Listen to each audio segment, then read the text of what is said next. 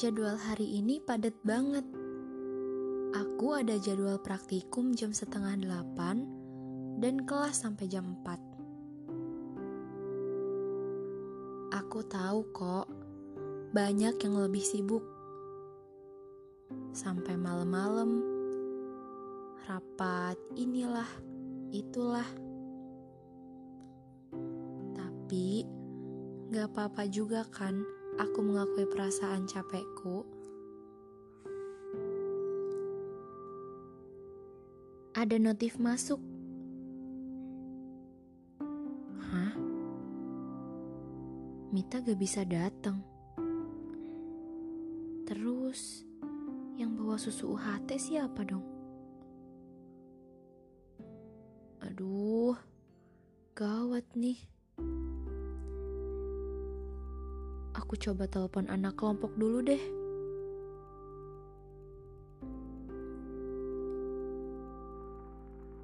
Ih, kok gak bisa? Apa lagi pada di jalan kali ya? Aku bingung banget.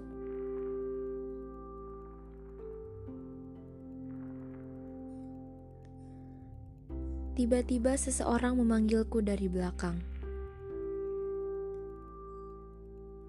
Eh, beneran. Itu dia.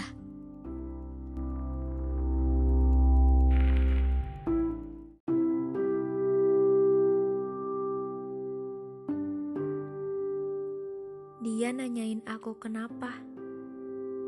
Ya udah, aku kasih tahu aja ke dia. Akhirnya, dia nawarin bantuan untuk nganterin aku ke minimarket buat beli susu U H T. Bayangin, gimana perasaan aku waktu itu. Aku bilang gak usah.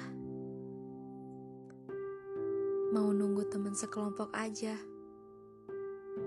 Tapi dia bilang, gimana kalau mereka datang mepet banget?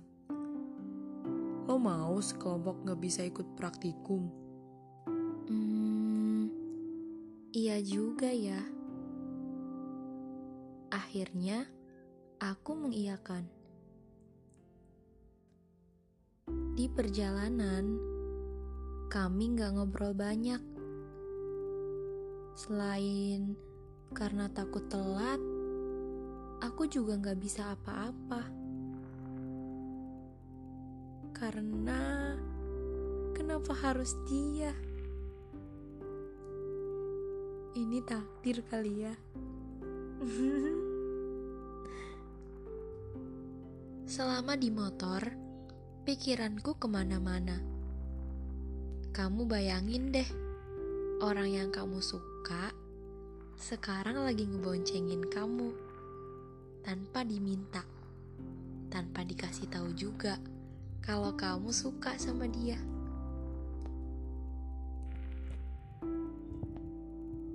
Setelah tiba di kampus,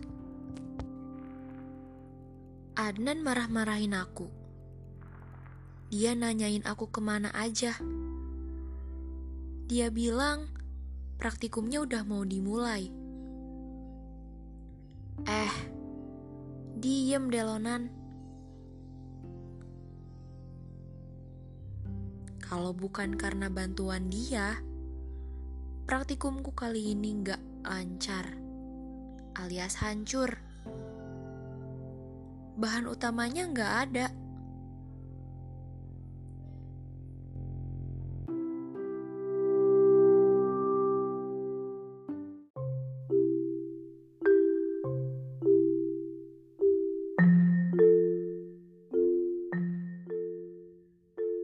Wih, ada apa nih? Dari semenjak praktikum, lo kelihatan seneng banget, Pak. Nindya udah duduk di depan pintu kosan untuk menyambutku. Apa sih, Nin? Nih buat lo. Gue abis beli ketoprak yang kata Adnan lebih enak daripada yang biasa kita beli.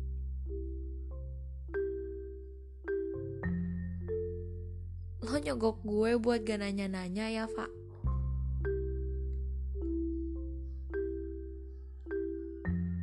Aku langsung masuk dan gak mau nanggepinin dia. Tapi Nindya selalu punya cara buat bikin aku cerita sama dia. Hmm, enggak deh. Memang akunya juga sih yang gak betah buat nutup-nutupin cerita. Padahal aku udah bilang juga ke diri sendiri buat gak terlalu gampang cerita. Apalagi nilai apa-apa tentang orang lain. Tapi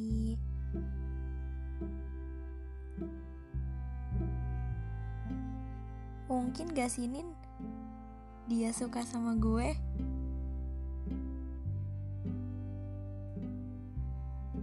Fa, bentar deh. Ini masih terlalu dini banget buat lo mikir dia suka sama lo gara-gara bantuin doang, Nin. Tapi kan bisa jadi. Maksud gue kayak, ngapain coba dia bantuin gue? Kita kan beda kelas, gak kenal juga. Terus kenapa kalau bukan suka?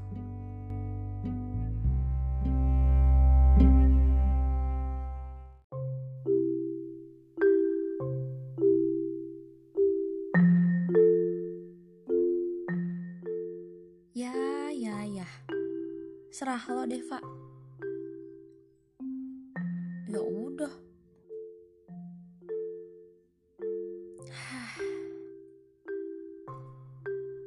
Suasana malam ini adem banget. Enggak kayak biasanya yang panas. Pengen deh sepedahan sambil ngitungin lampu jalan dari sini sampai bundaran. Udah bertambah atau ada yang berkurang ya? Gak jelas ya? Emang ide si Adnan nih gak jelas banget. Pas ospek, kebetulan aku sekelompok sama Adnan. Aku nyari peralatan bareng sama dia. Terus pas di jalan, mungkin gara-gara akunya diem aja, tiba-tiba dia nyuruh aku ngitung lampu jalan. Katanya, ntar bandingin, besok-besok ada yang hilang gak lampunya.